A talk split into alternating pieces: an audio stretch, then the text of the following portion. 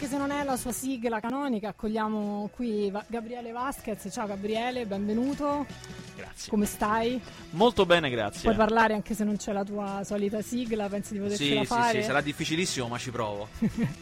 Allora, il tema che ci siamo dati oggi, perché ovviamente non vogliamo scippare a Faster quello che lui fa di solito con Gabriele, è una trasmissione sulle migliori o comunque le più riuscite interpretazioni nella storia del cinema. Vabbè, nella storia forse è un po' troppo, perché non riusciremo a parlare di tutto, però. Ma perché limitarci? Perché limitarci?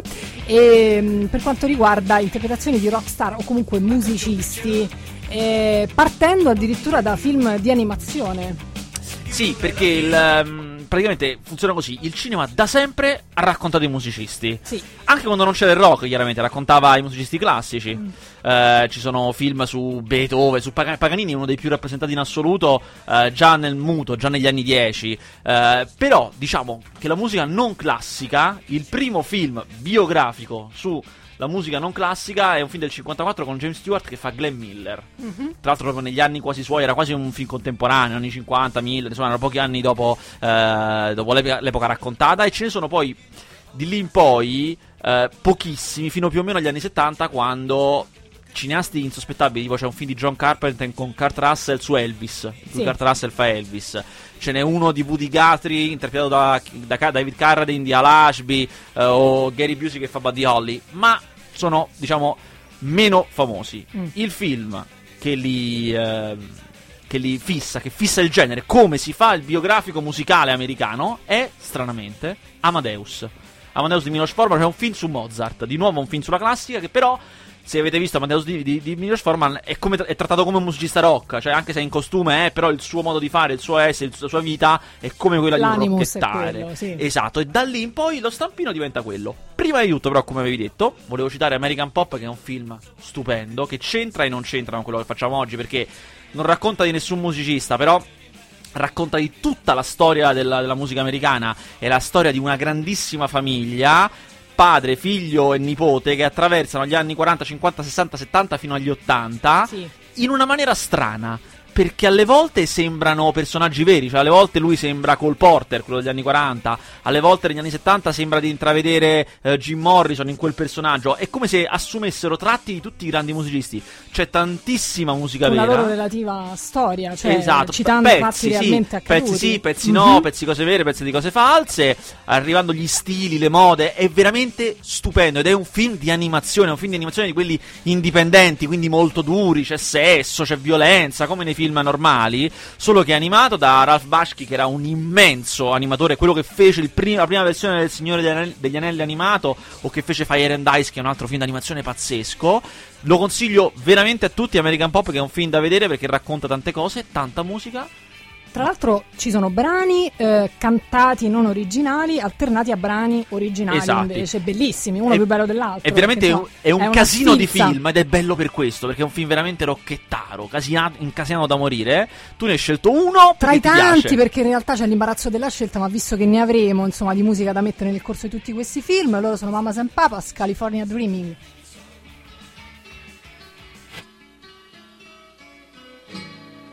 All the leaves are brown and the sky is gray.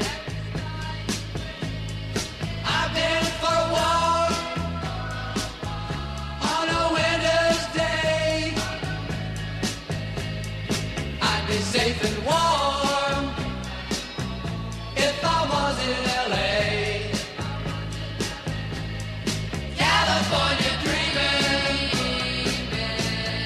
Such a winter's day. Stopped into a church I passed along the way. Well, I got down on my knees and I pretend to pray. You know the preacher like the cold, he knows I'm gonna stay. California dreaming on such a winter's day.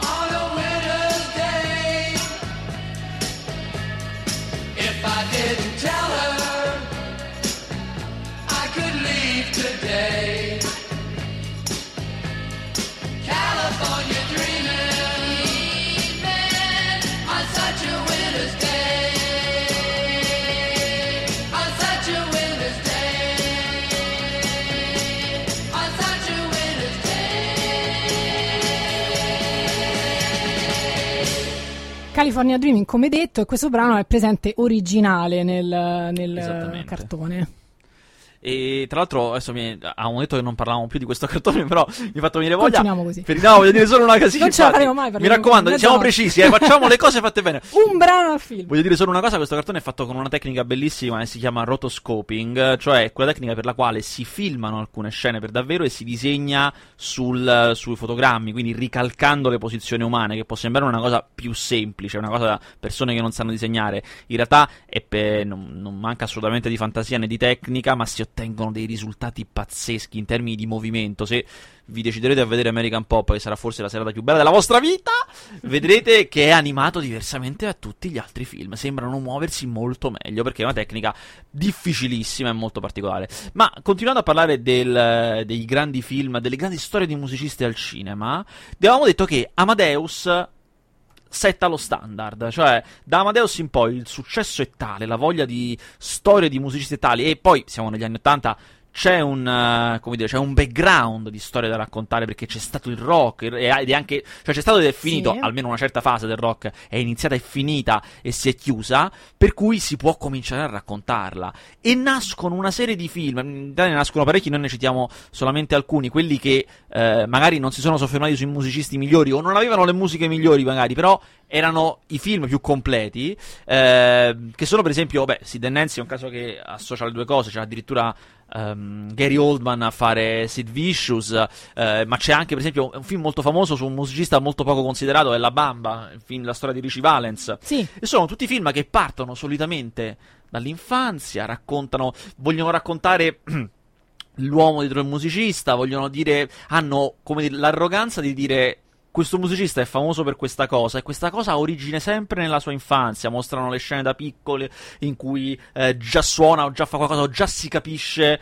quello che succederà. Sarà. Esatto. E a mio parere il principe di questi film qua, che negli anni '80, diciamo, definisce uno standard, è il film sulla vita di Jerry Lee Lewis, quello interpretato da Dennis Quaid. Eh sì, parliamo appunto di Great Balls of Fire, tratto appunto dalla storia del divo anni 50 Jerry Lee Lewis. Tra l'altro da lui, questi sono gossip, mi piace iniziare da queste cose, da lui è avversatissimo, perché è tratto dal libro della sua ex Myra. Per questo è così bello, perché poi raramente quando, adesso lo vedremo più avanti, raramente quando poi i musicisti sono d'accordo o collaborano il film viene bene. Con la cui lui è una bella storia d'amore finita però male, come si vede anche nel film, interpretata da una giovanissima Winona Ryder, e però poi di buon grado partecipò alla colonna sonora, perché poi tutti i brani sono stati rifatti da lui per essere cantati poi da Dennis Quaid, che ha un'interpretazione eccezionale, insomma, assolutamente. Ci sono delle scene epocali, come quella che incendia il pianoforte perché era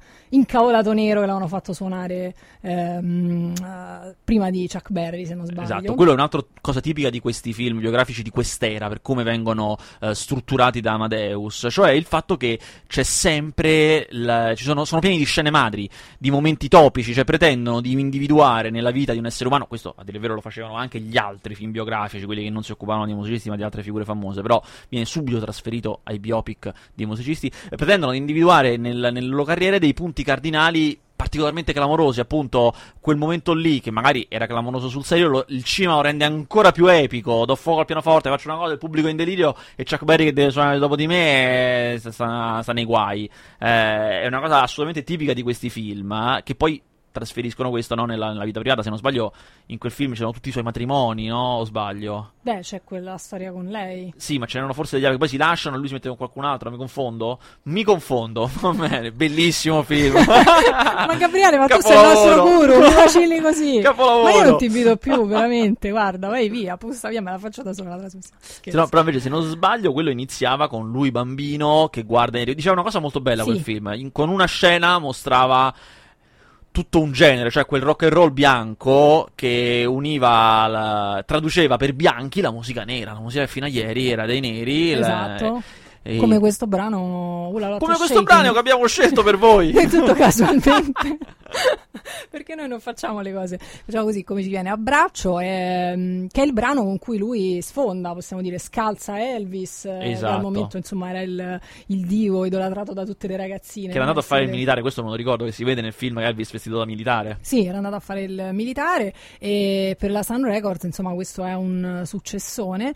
E molto bello, poi volevo dire anche la rappresentazione dell'America puritana, perché sì, c'è questo cugino interpretato da Baldwin. Veramente non lo ricordo, non l'ho rivisto così di recente da ricordarmelo, che secondo cui, insomma, rappresenta tutta quell'America secondo cui il rock and roll era Satana, mm-hmm, no? E tutte queste storie qui. Comunque, vabbè, il brano di cui stiamo parlando è questo qui. Non abbiamo optato per il classico Great Balls of Fire, mm-hmm, ma per questo Hula Lotta Shaking Going On, appunto un retaggio della musica nera che lui ripropone in un locale dove si tiravano di tutto, no? Questa scena. Sì, e lui per calmarli fa una cosa ancora più incasinata.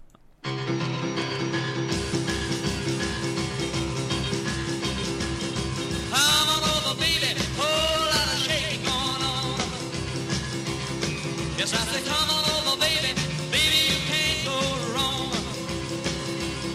We ain't faking, oh, a lot of shaking going on. When I say come on over, baby, we got chicken in the corner. Woo, huh? Come on over, baby, well, I got the bull by the horn. We ain't faking, oh, a lot of shaking going on. Yeah, I said shake. Shake it, I said shake it, baby, shake it. I said shake it, baby, shake it. A little shake, make it shake. Come on over, oh, a lot of shaking going on. Oh, let's go.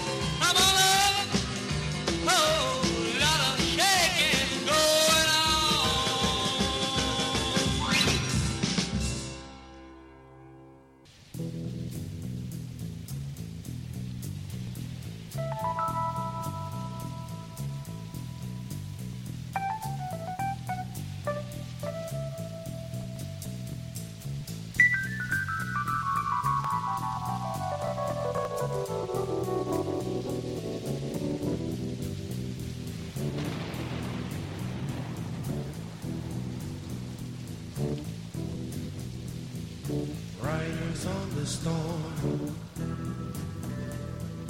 Riders on the storm. Into this house we're born.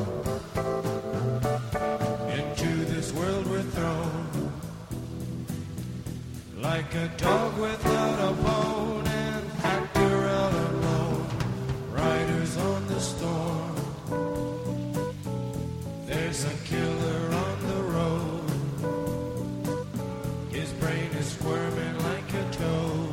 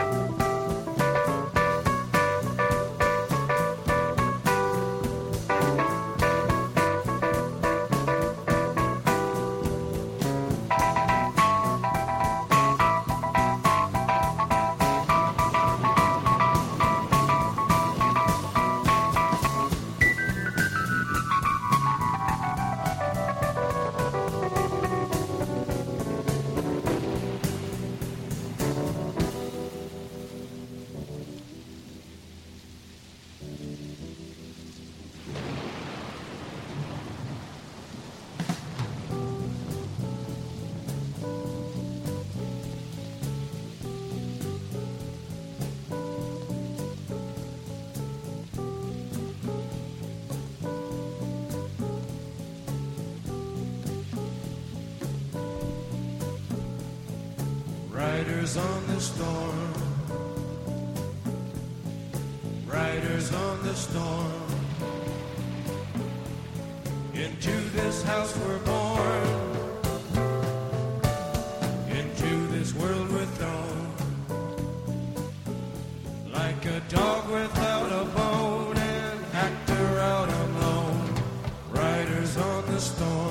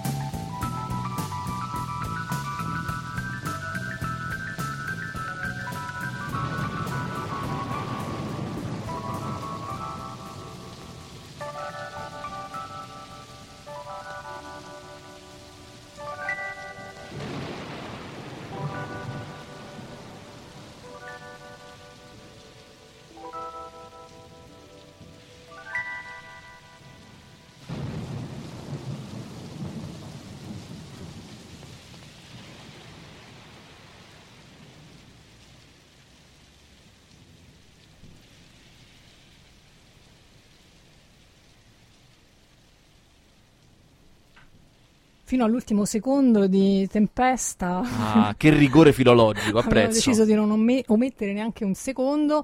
Riders on the Storm, da cui appunto ha tratto The Doors, il film di Oliver Stone, giusto? Esatto, il film di Oliver Stone del 91. Esatto, che nessuno... Poi, queste sono le cose belle dei direttori casting dei film americani, che... Tu non avresti mai detto che Val Kilmer era uguale a Jim Morrison, invece è uguale, basta mettergli i capelli giusti ed è uguale, è incredibile. Sì, assolutamente sì, e poi canta anche in questo film, in alcune scene, esatto. È lui proprio che canta. Questo è un film molto particolare, perché grazie a Dio Oliver Stone non è proprio capace a fare le cose come gli altri, quindi benché... Siamo comunque all'inizio degli anni 90, quindi siamo ancora molto succubi di quello stile, raccontare tutto, fare la cosa cronologica, si parte dall'inizio e si arriva alla fine, alla fine chiaramente del gruppo, addirittura c'è il prologo in cui lui vede lo sciamano indiano morire, sì. C'è tutta quella parte, quindi di nuovo nell'infanzia c'è sempre la spiegazione di quello che succederà nel futuro. Nonostante questo, The Doors è un film che a me piace molto perché inventa una sua mitologia.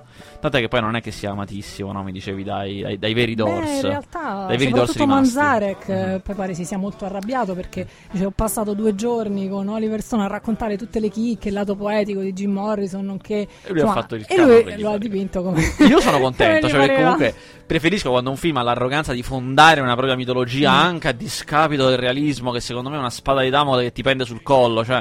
Spesso, non sempre, però spesso i film più reali sono anche più noiosi, mentre invece a me piace, cioè io, per come sono fatto io, preferisco il bel film alla vera storia, insomma. E The Doors, secondo me, ha un compromesso eccezionale tra il fatto che si racconti più o meno i fatti per come si sono svolti, più o meno, e la visione di un uomo, cioè questa è la storia dei Doors secondo Oliver Stone, certo. che è quella cosa che a me più mi esalta.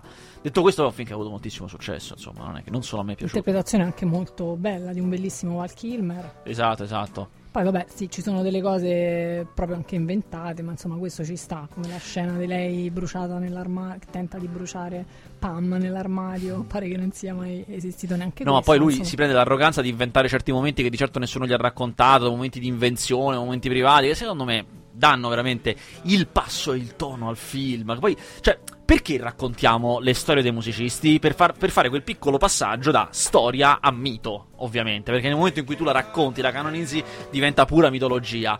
Se la devi fare, fallo bene. Assolutamente sì. E comunque, insomma, queste critiche hanno sortito qualche effetto, perché poi di fatto anni dopo è uscito When You're Strange, il documentario molto più fedele, più completo se vogliamo, perché alterna poi una visione più documentaristica a pezzi proprio originali dell'epoca, anche filmati inediti se non sbaglio, e quindi chiaramente a rendere giustizia di tutto quello che si era detto sul film di Oliver Stone, che però queste cose mi suonano sempre come operazioni per i fan, capito? Cioè sì, sembra più un film che può piacere a un fan che un film che dovrebbe essere poi diretto a tutti. Sì, sì, no, beh, sono d'accordo, anche perché devo dire che è piaciuto molto anche a me questo film, quindi adesso di pancia, al di là di tutto quello che si possa dire, insomma, questo è. Poi un altro film che è molto importante, a totale sorpresa, perché poi non riguarda un musicista, ma noi ce ne freghiamo. Eh beh, ci sono dei film di cui non si può non parlare. Esatto, no, perché poi paradossalmente è come se raccontasse tanti musicisti, anche se nessuno è vero. È Quasi Famosi, film del 2000 di Cameron Crowe, che ha un rapporto con la musica molto particolare, che lui aveva scritto per Rolling Stones. Anzi, si potrebbe dire che è un film su Cameron Crowe, perché lui era stato veramente il redattore di Rolling Stone, storia, come molto romanzata, immagino, molto. Però insomma, che attraversa una fase cruciale della musica americana, una fase di trasformazione, e nonostante racconti un gruppo finto, gli Stillwater, un gruppo che non è mai esistito, e sia contornato da tutti gli altri gruppi che però non si vedono mai, che è un'altra cosa che mi piace un sacco, cioè si sente parlare delle Zeppelin che forse sono in quell'hotel, lui entra in un concerto degli Yes che li sentiamo che suonano però in realtà non li vediamo, è come se la musica fosse tutto intorno, e invece poi lui si occupa di una cosa che non è mai esistita, ma benissimo. E stiamo sentendo intanto America, che è uno dei brani che si sente all'inizio, se non sbaglio, quando lui prende quella decisione incredibile di andare via, di staccarsi da questa madre iperprotettiva che gli ha levato 2 anni della sua vita mentendogli sulla sua età, che è un dettaglio di sceneggiatura geniale, fantastico, bellissimo. Tra l'altro la sorella di lui, non so se ti ricordi, è Zooey Deschanel, che ancora non faceva la musicista, forse, azzardo, nel 2000. No, mi sa di sì.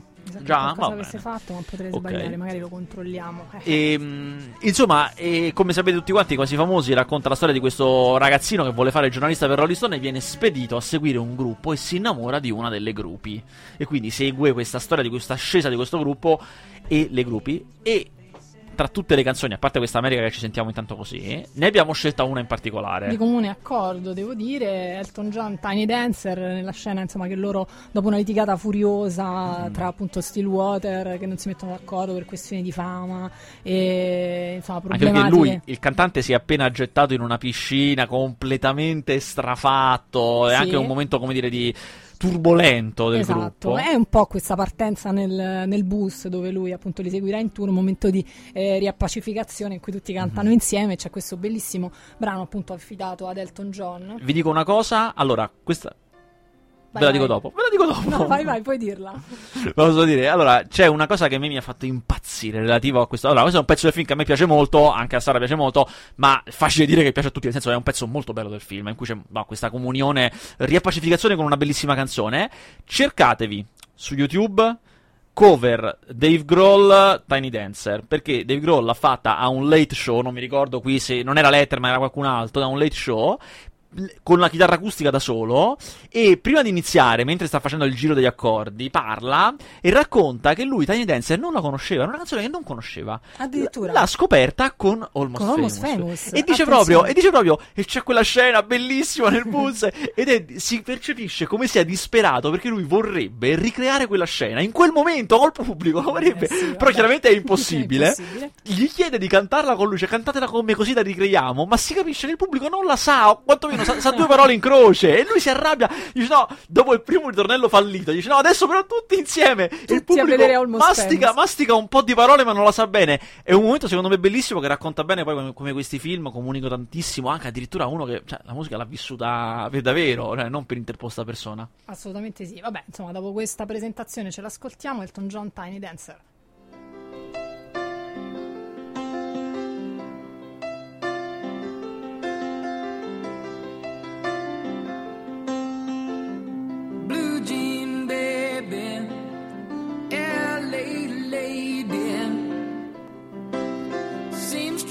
The band, pretty eye, pirate smile, you marry a music man, ballerina, you must have seen her dancing in the sand.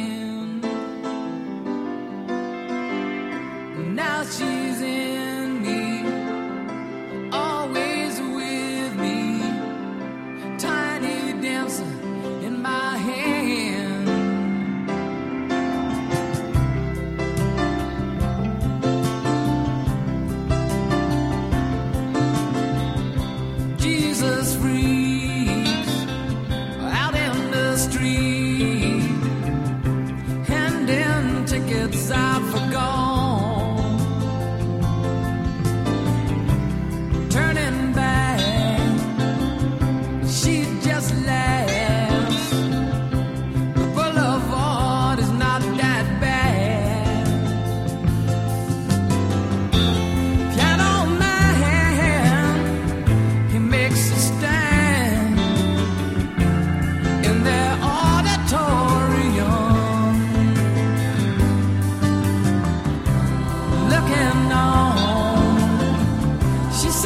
The songs, the words she knows, tune she hums.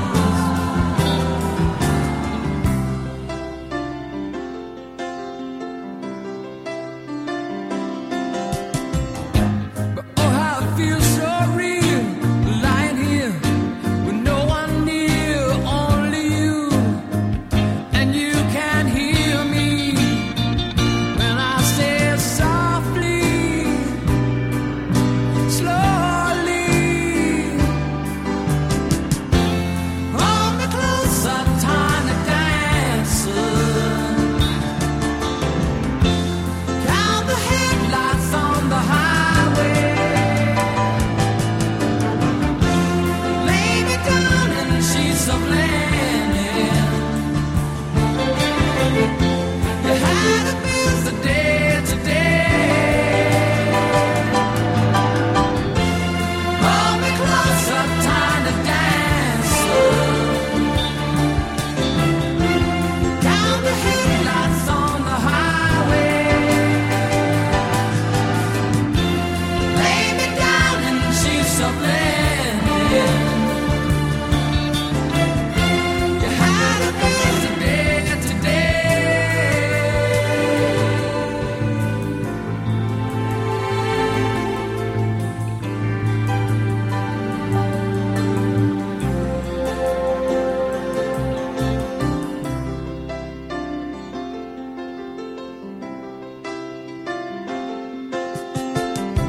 Blue jean baby, LA lady, seamstress for the band, pretty eyes, pirate smile. You marry a music man, ballerina. You must have seen her dancing in the sand.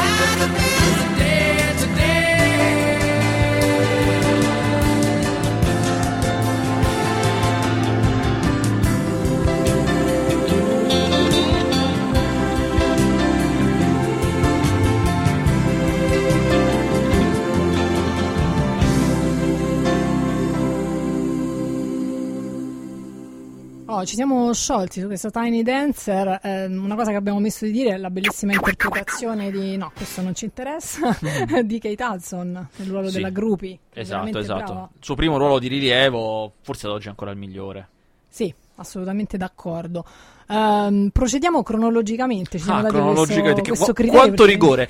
Arriviamo a 24 Hour Party People. Oh. Sara, cos'è 24 Hour Party People? Che è un film meno noto di questi di cui abbiamo parlato fino adesso. Assolutamente sì, è un film che è un po' la biografia di colui che fu un po' lo scopritore della New Wave per tanti versi, ovvero la figura di Tony Wilson, a cui devono la loro fama gruppi come Joy Division, nonché Happy Mondays, e fondatore dell'etichetta indipendente Factory Records, quindi ripercorre un po' la Manchester più o meno dagli anni fine 70 agli anni 90. La Madchester era. La Madchester era. E con insomma le varie vicissitudini degli artisti che popolarono questa etichetta e anche il locale che lui gestiva, che era l'Hacienda. Quindi la morte di Ian Curtis e insomma altre vicende legate a questi gruppi, Happy Mondays e quant'altro. Allora, a me piace moltissimo questo film e sono stato d'accordissimo ad inserirlo in questo excursus perché è un film che comincia a rompere lo schema dei film biografici. Allora, a me i film biografici solamente non piacciono, nonostante qui ne abbiamo citato tanti di ottimi, alcuni anche non strettamente biografici come Almost Famous o American Pop, e questo qua rompe questi schemi, cioè ha la fortuna di non dover raccontare una vita, di poter raccontare appunto un periodo attraverso una figura, però vuole fare del cinema vero, non vuole fare della geografia, non vuole fare un volumetto come già Oliver Stone, che si prefigge se non altro di fondare una mitologia. 24 Hour Party People anzitutto rompe la quarta parete, c'è Steve Coogan che fa il personaggio protagonista che parla con il pubblico, inizia che gli dice una frase mitica, bellissima, dice tutti i più grandi eventi della storia sono avvenuti alla presenza di pochissime persone, prendete ad esempio l'ultima cena, erano in 12 più il talent, perché lui sta al primo concerto dei Joy Division se non sbaglio, mi sembra che inizia col primo concerto dei Joy Division in cui erano 4 gatti e lui dice questo è il momento in cui nasce la New Wave ed è uno dei momenti più importanti di questi anni e siamo 4.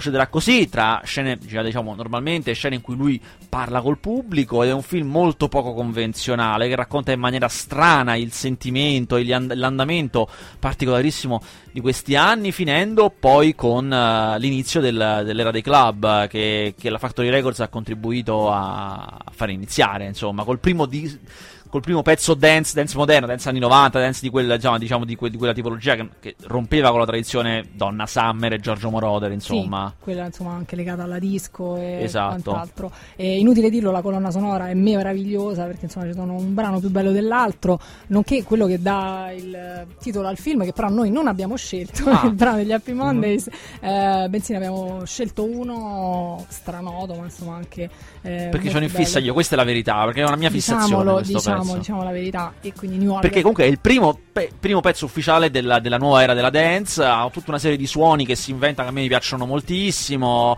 ma secondo me è stupendo.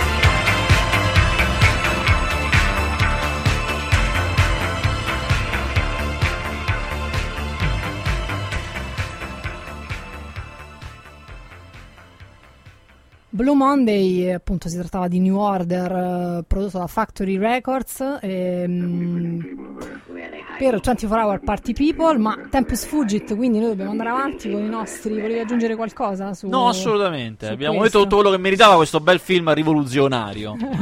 E invece no, fuori onda stavamo parlando di un altro filmone, anche dovuto questo, insomma, alla bravura dell'attore che interpreta Johnny Cash. Un film che se non mettevo sarebbe mi menava.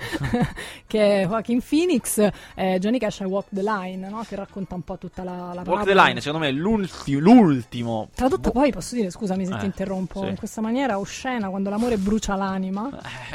Ma che scusa, fare nella vita?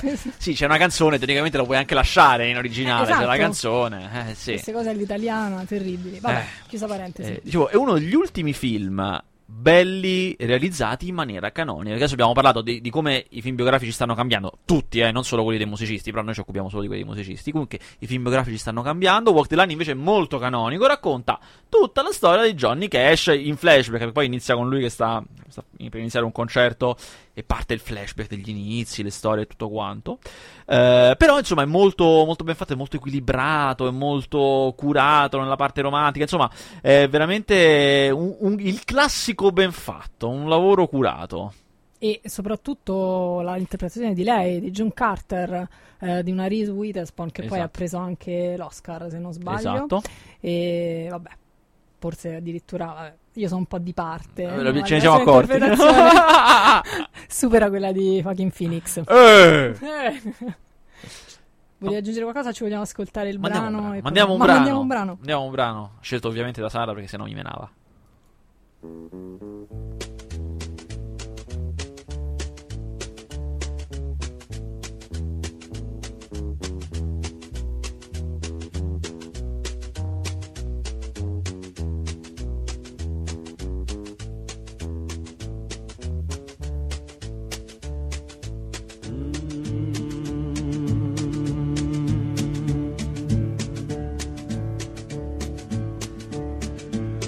I find it very, very easy to be true. I find myself alone when each day is through. Yes, I'll admit that I'm a fool for you. Because you're mine, I walk the line.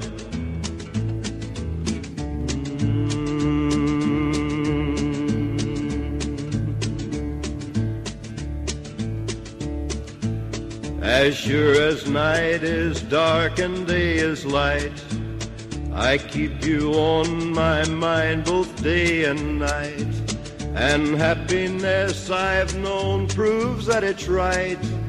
Because you're mine, I walk the line.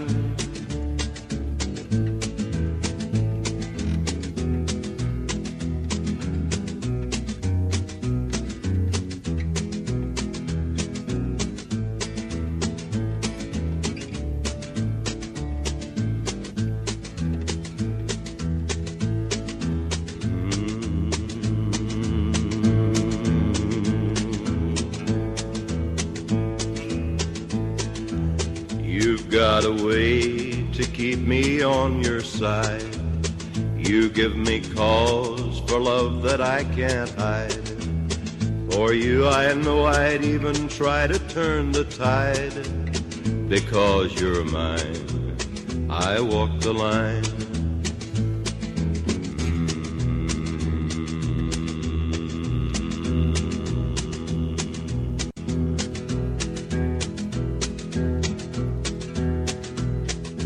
Keep a close watch on this heart of mine. I keep my eyes wide open all the time. I keep the ends out for the tie that binds. Because you're mine, I walk the line. Because you're mine, I walk the line. Because you're...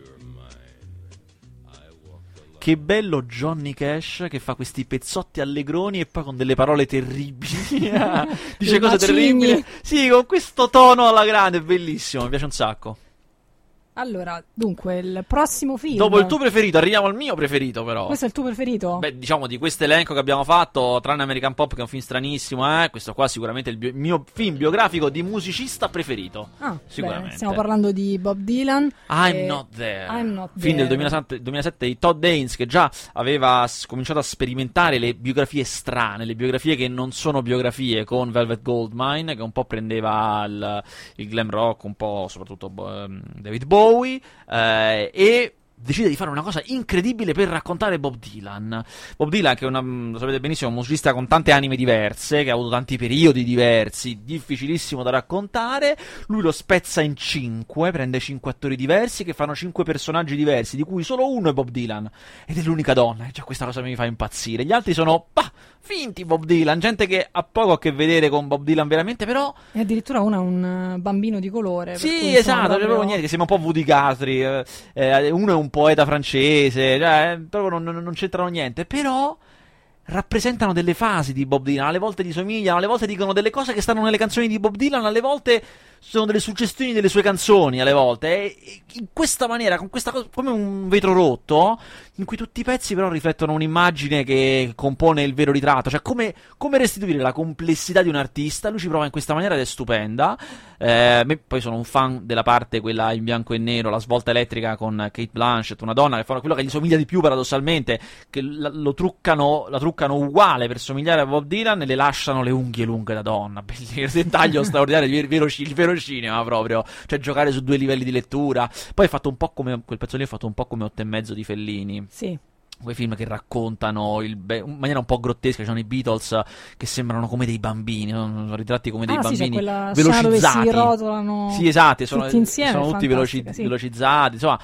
È veramente una maniera espressiva di rendere qualcosa. Per la prima volta, è uno di quei film che racconta veramente più la musica che l'uomo, che è la cosa che a me mi preme di più, perché a me un pochino non me ne frega niente degli uomini, cioè no, della trama e la storia. Sì, si è sposato con, ma cosa me ne frega a me? Cioè, a me mi piace invece quando suonano, quando che c'è dietro la musica, come o addirittura come è possibile raccontare la musica con una cosa che con la musica non c'entra niente, ovvero l'immagine. Questa cosa mi intriga un sacco, e I'm Not There dà una risposta incredibile a questa domanda. Sì, e insomma, però è pur vero che devi un minimo conoscere forse quello che è stato Bob Dylan per conoscere quello di cui a te non frega nulla. Io però, giuro, insomma, non sapevo niente di Bob Dylan, era prima che entrassi in fissa. No, non ho capito niente, non ho capito niente, però mi è piaciuto un sacco il film. Non ho capito niente della vita di Bob Dylan, però ho capito la complessità, di quanto può essere complessa un artista solo. Quante anime possa avere. Sì, esatto. Come possono essere in armonia cose diverse, cioè una parte religiosissima e una no, però possono essere in armonia, ed è incredibile. Sì.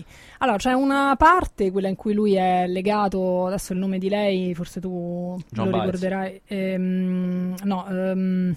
Scusa, interpretata da Charlotte Gainsbourg, di cui noi che era la pittrice, ma no? Ho detto di non aver capito niente sulla vita, per cui vabbè, però insomma, un minimo. Ma insomma, che vergogna. E poi tra l'altro c'è quella scena in cui loro camminano abbracciati, che esatto, è ritratta nell'album. Esatto. E comunque abbiamo scelto il brano che è utilizzato nella loro storia d'amore, insomma, siete questa storia d'amore tra lui e questa pittrice, che però nella realtà non era francese, se non sbaglio non lo era.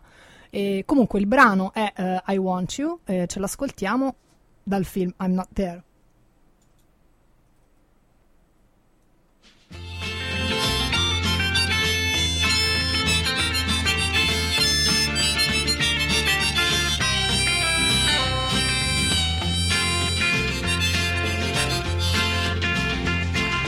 Guilty undertaker sighs, the lonesome organ grinder cries, the silver saxophones say I should refuse you. The cracked bells and washed out horns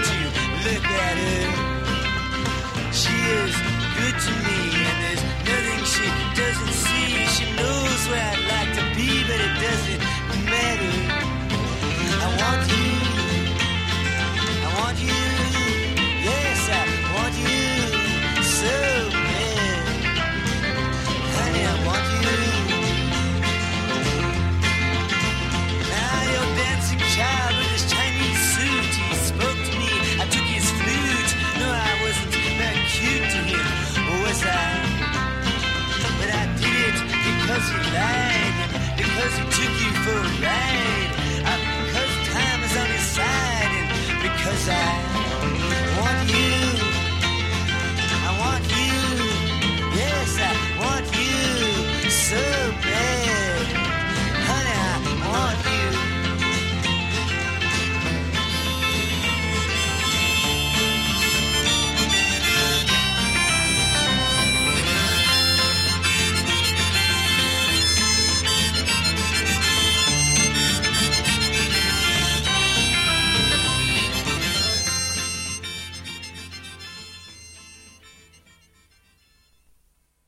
Molto romantico, ma appunto dobbiamo passare al secondo film, ultimo film. L'ultima coppia di film. Ultima coppia di film. Allora, abbiamo detto, i biografici cambiano. Sì. E un perfetto esempio di come il film biografico sia cambiato è il film su Jimi Hendrix, che c'è stato da poco, in cui André 3000 fa Jimi Hendrix, perché tutti i film biografici sono cambiati. Oggi non si fanno più come prima, assolutamente. Non si racconta più la storia dall'inizio alla fine, quando sono piccoli e quando sono adulti. Si racconta per sineddo, che si racconta una sola parte, un brano, un momento. Si cerca di individuare un lasso di tempo molto, molto circoscritto nella vita dell'artista per raccontare bene solo quello, come se una piccola parte potesse raccontare il tutto. Quindi, insomma, abbiamo detto di Bob Dylan che l'anima separata in quattro già era come un avvicinarsi, perché sono piccoli parti particolari e non il tutto lineare, il grande racconto logico. Quello di Jimi Hendrix, per esempio, si concentra sulla sua parte londinese, su tutto il prima che facesse il primo album, prima che diventasse il Jimi Hendrix che conosciamo, ma quando cominciava a farsi notare, a farsi sentire.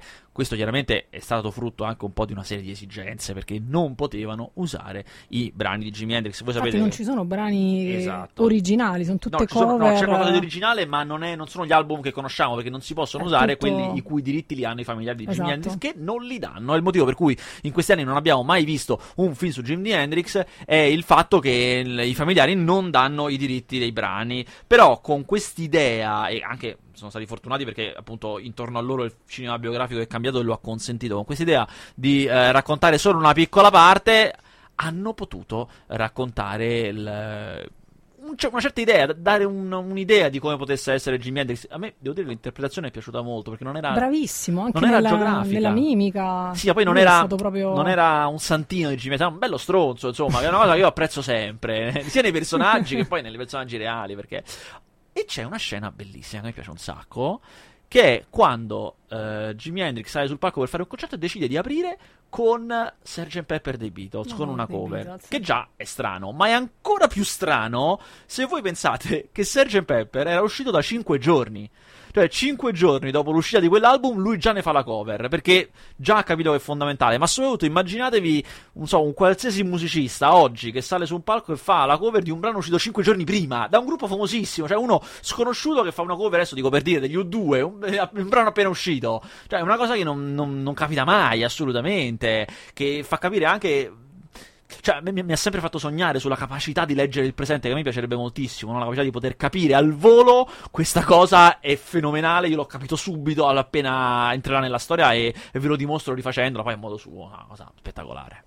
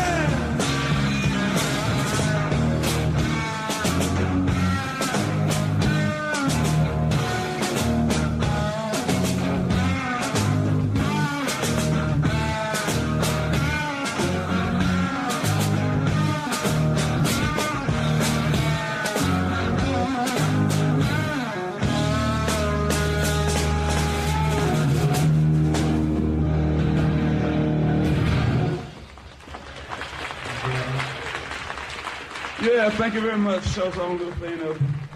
Questo è proprio il live in cui lui esatto, quella esiste solo questo live e lo l'hanno potuto usare, chiaramente. Assolutamente.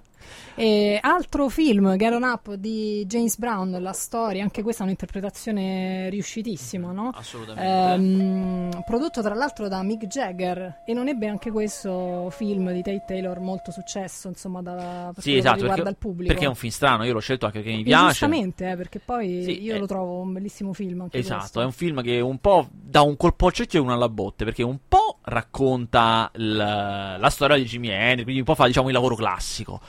Però la cosa che mi piace molto è che cerca disperatamente, perché poi potete immaginarvi quanto possa essere difficile, di rendere visivamente, tramite il montaggio, che è l'arma fondamentale di qualsiasi film, lo stile di Jimi Hendrix, che è, di James Brown, che è difficilissimo, uno stile tra il sincopato, poi l'autarchico, perché ci sono diversi punti in cui il film in cui spiegano che poi lui faceva un po' come cavolo gli pareva, anche se le cose non quadravano ai suoi musicisti, non erano esattamente la musica come la conoscevano, lui se ne fregava perché faceva quello che aveva nelle orecchie. E c'è un pezzo in particolare che mi piace molto di questo film, quando lui arriva in Vietnam, perché è un pezzo totalmente irrazionale, anche un po' grottesco, perché lui non si preoccupa del fatto che ci sono le bombe, sembra che le bombe siano una colonna sonora, perché a un certo punto aumentano di intensità mentre un po' sale l'emotività della scena. Loro stanno arrivando, alcuni musicisti hanno paura, lui sta sull'aereo, sembra tranquillissimo mentre già l'aereo è bombardato, e poi già è poco credibile perché nelle basi americane arrivassero le bombe. Arriva lì per tirare su il morale dei ragazzi durante un bombardamento, in un momento di tensione gli dicono tu non puoi suonare, lui dice io invece me ne frego, suono, comincia a urlare i suoi urli da James Brown e attaccano col pezzo e poi le sequenze di guerra. Quello è un momento di montaggio audio, video, sonoro, quello che succede, la storia, l'interpretazione, che funziona tantissimo, molto potente, sì, esatto, e sembra proprio una canzone di James Brown, che poi era quello che era successo all'indomani dell'omicidio di Martin Luther King, perché esatto, anche lì gli era stato detto no, non devi suonare, il sindaco insomma aveva deciso che lui non si esibisse, invece lui insiste e si esibisce di fatto, gratuito, dove tra l'altro riesce anche a tenere a bada il pubblico, e aveva cominciato insomma a salire sul insomma rischiando di creare delle tensioni, insomma immaginiamo il momento, ecco, era un momento cruciale, no? Leggenda vuole che dopo questa cosa quando un po' si è sedata, insomma dopo un po' qualche mese, quando si è sedata la questione, lui fu invitato a cena alla Casa Bianca e trovò sotto un piatto un bigliettino del presidente degli Stati Uniti, diceva grazie per aver salvato il paese.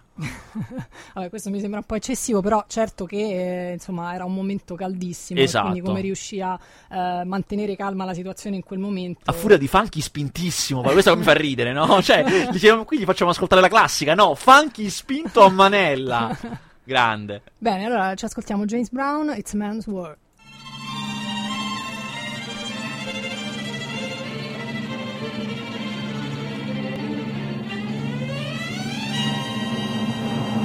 This is a man's world. This is a man's world. But it wouldn't be nothing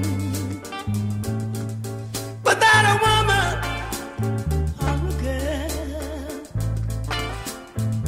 Said one more time. This is a man's world.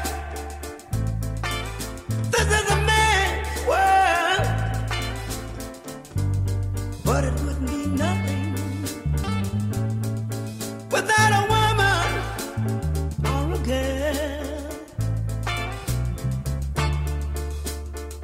You see, man made the cars to take us over the roads. Man made the train carry the heavy loads. Man made the light take us out of the dark.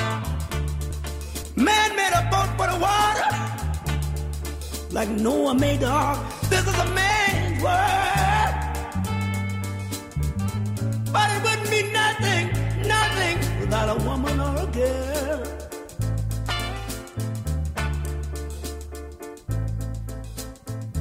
Man thinks about a little bit of baby girls and a baby boys. Man make them happy, cause man make them toys. And after man make everything he can, man makes money to buy from other men. is a man's world, but it wouldn't be nothing, nothing without a woman or a girl. Oh, how a man needs a woman. A man got to have a woman. He needs a woman or a girl. He needs a woman. Man make everything he can, but a woman makes a better man. Man needs a woman. Man think about anything above, but money can't buy him love. Face the fact, you gotta face the fact. Man needs a woman. He needs a woman or a girl.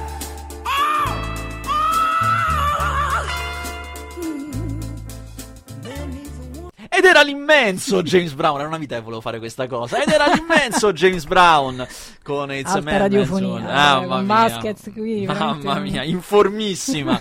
Dalla colonna sonora di Get On Up, un film veramente straordinario. Poi abbiamo preso il pezzo meno funky di tutti, però non importa, perché è bellissimo, anzi proprio perché è una perla nella filmografia e nella discografia di James Brown. Andiamo a chiudere questo excursus. Allora, c'è un film con cui chiudiamo, ma prima ne devo citare un altro, perché io lo so che voi amici ascoltatori è dall'inizio di questa puntata che state lì che vi strappate i capelli e fate: ma no, perché non state citando DC Spinal Tap? Non lo citate perché invece è un film bellissimo. Sì, è vero, non l'abbiamo citato perché è un falso documentario, perché anche lì la band raccontata non esiste, anzi sta proprio in questo il bello. È un documentario del 1984, per chi non lo conoscesse, che racconta di una fintissima band di hard rock che si chiama gli Spinal Tap. È un documentario da ridere. Scusa, ti faccio una domanda molto didascalica, visto che tu sei il guru, ma quindi nasce qui il famoso genere mockumentary? Il mockumentary lo inventa Federico Fellini, pensa. Ah, beh, mi ha dato questa... Con i clown, che è un documentario fintissimo sui clown in cui inventa tutto. Okay, c'è anche Alvaro Vitali, pensa te. Addirittura. Sì, cosa incredibile. Vabbè. Fellini faceva questi numeri dal cappello straordinari. Dicevo, This is Spinal Tap è un documentario da ridere, divertentissimo, che però dice tante cose vere sul rock, raccontando di una band finta, dice cose vere, stereotipi veri o anche luoghi comuni veri sul rock, goduriosissimo, di cui non manderemo nessun brano perché i brani sono tutti quanti degli Spinal Tap e non sono poi granché, proprio per questo far ridere. Invece c'è un altro documentario che è uscito quest'anno, con il quale chiudiamo, che è molto bene, l'ho inserito proprio perché è molto particolare e annuncia quella che sarà la prossima era del cinema biografico, di un certo tipo di cinema biografico sui musicisti. Siamo entrati in un momento in cui sui musicisti e anche sugli esseri umani, però i musicisti, diciamo, sono quelli che muoiono giovani, per cui sono i primi di cui abbiamo documenti, abbiamo tutto. Siamo in un'epoca in cui abbiamo i video, abbiamo le foto, le persone si riprendono da sole, c'è tutta una quantità infinita di materiale girato per i soggetti stessi del documentario. Chiaramente Cobain è a metà, perché in Montejovac per la prima volta ci sono la famiglia ha aperto il proprio archivio, ci sono foto, c'è... pagine scritte, quaderni e poi anche i video privati, perché Courtney Love l'ha messi a disposizione, i video che avevano girato loro due, per cui c'è tutta una quantità di materiale visivo pazzesco, di, tra virgolette, dietro le quinte di una vita, però non di uno spettacolo, che è quello che ce l'abbiamo appunto per Cobain, e racconta moltissimo, perché veramente si vedono delle cose private, sembra un po' di guardare dal buco della serratura, però è inserito bene nel flusso del racconto, perché Montejovac vuole raccontare proprio il malessere, dico bene, forse esagera anche un po', perché è come se facesse lo psichiatra e volesse da ogni disegno, da ogni parola scritta, cioè, ecco, vedete come disegnava qui, è qui che capiamo che stava male, che è un po', no, cioè, un po' forse esagerato, abbastanza introspettivo. Sì, esatto. Però insomma ha tanto cose belle, e adesso metteremo una canzone di Nirvana e appunto dicevo dà il via a quella che è una nuova era, perché c'è un film di cui non parliamo perché ancora non è uscito, quindi nessuno l'ha potuto vedere, ma io sì, perché l'ho visto in anteprima a Cannes, pezzo con mamma mia, qui proprio, vabbè. Che è Amy di Asaf Kapadia. Sì. Asaf Kapadia era quello che aveva fatto il documentario su Senna, che è anche bellissimo, si chiama proprio Senna, ed è un documentario che ve lo consiglio perché è molto ma molto bello. Ma questo è quello per cui il padre si è tanto arrabbiato, rilanciando un altro film poi, perché Asaf Kapadia, il regista, è un vero stronzo, vero, e questo film su Amy Winehouse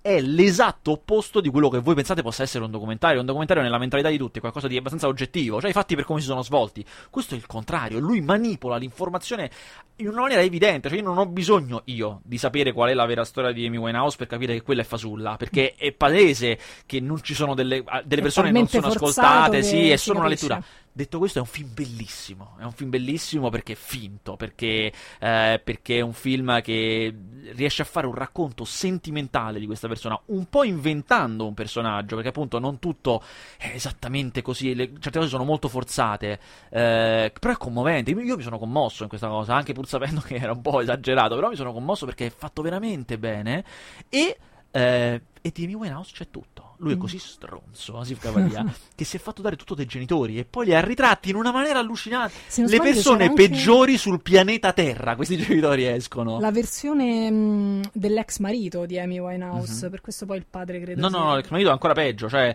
se c'è una cosa su cui danno giù sono i genitori e l'ex, proprio i diavoli, gente veramente i nazisti, no? Persone peggiori che tu possa immaginare.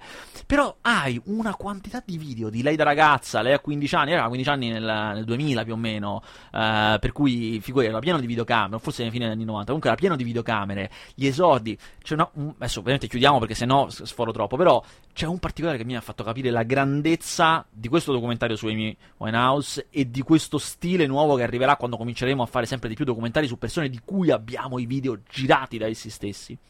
Una cosa tipica dei film con cui abbiamo iniziato a parlare questa rassegna di oggi, avevamo detto, sono le scene madri, no?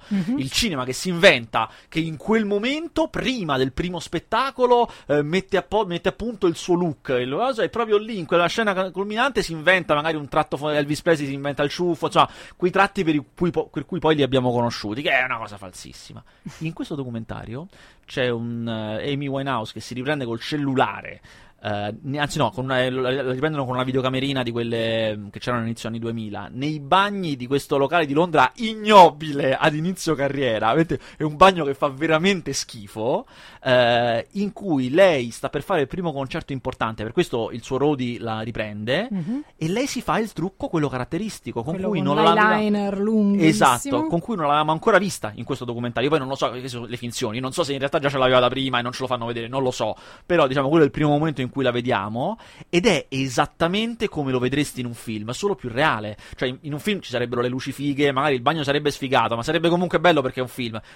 Lì fa veramente schifo, è un posto in cui non vorresti stare, però appunto ti dà ancora più l'idea degli inizi, delle cose. Lei che non dando peso a questa cosa si fa questo trucco, dice 4 cristiani, poi fa molto la scema, come tutti quanti facevamo gli scemi a 19 anni davanti alla videocamera dell'amico, proprio uguale identico, il che gli dà una forza sentimentale pazzesca, e poi sale sul palco e canta, che è potentissimo indubbiamente. Io credo che arriverà in autunno questo documentario in Italia, lo distribuisce iWonder, e veramente vi consiglio di andarlo a vedere pur sapendo che state vedendo una cosa manipolatissima. Ti volevo fare un'ultima domanda, anche se so che tu non l'hai visto, ma te lo chiedo lo stesso, se so che non sai niente bastarda, tutto quanto poi è un pretesto anche per passare della buona musica, e comunque uscirà questo film su Brian Wilson di cui non sappiamo perché non abbiamo visto qualcosina. Io non l'ho visto per negligenza, perché stava a un festival in cui lo facevano, che era a Berlino, ma non ce l'ho fatta a vedere. Allora ce l'ho fatta, sono io. Mi hanno detto però le mie talpe, che vanno a vedere film che io non riesco a vedere. Ramificato. Esatto, e mi hanno detto che non è granché, è veramente una roba ordinaria questo film su Brian Wilson, è un po'... Mi hanno detto una cosa terribile, mi hanno detto è come se l'avessimo fatto in Italia, è una cosa terribile, tutto peggiore che si potesse fare. È possibile? Sì, perché mi hanno detto è uno di quei film in cui ci stanno i genitori che dicono basta con questa musica che non ci farai niente nella vita, quelle cose un po' veramente. Sì, ok, me lo immaginavo, grazie. No, pare di sì. Io lo adoro. Si chiamerà, porca miseria, non mi ricordo il nome. Tu lo ricordi come si chiama questo film? No. Cioè Paul Dano che fa Brian Wilson in un'interpretazione sempre che mi hanno detto essere un po' esagerata, come se fosse proprio completamente un malato di mente, cosa che in realtà non è esattamente Love così. Love and Mercy, esatto, Love and Mercy si chiamava. E arriverà in Italia. Comunque, insomma, era il pretesto per ascoltare qualcosa da Pet Sounds. Tra l'altro c'è questo documentario bellissimo di cui non facciamo in tempo a parlare, che io vi consiglio, The Wrecking Crew, che racconta di tutti questi musicisti che negli anni 60 erano dietro a queste band famose, rese famose, e invece rimasero nell'anonimato. Quindi se vi capita andatevelo a cercare, ed è scritto proprio da Tedesco, che è figlio io di uno di questi musicisti di questa classe fantasma di musicisti che suonavano per le band famose. Allora, eravamo rimasti a Nirvana in realtà. Sì, esatto, lo dobbiamo ancora mandare, Nirvana, per Montajovec, che è in realtà è un film in cui ci sono anche molte versioni rimasticate delle canzoni di Nirvana, versioni magari molto più tranquille. C'è un bellissimo momento animato in questo film documentario, però c'è una fase animata che ricostruisce un aneddoto che Cobain racconta in voce. C'è un nastro di Cobain, racconta la cosa e loro l'hanno animata ed è molto bello. E poi il pezzo che abbiamo scelto è esatto. Lithium, così a tradimento anche questo. Becca Polly. No, invece Polly. È esatto. Partita quella di prima, vabbè, niente. Polly. Quella che volevamo.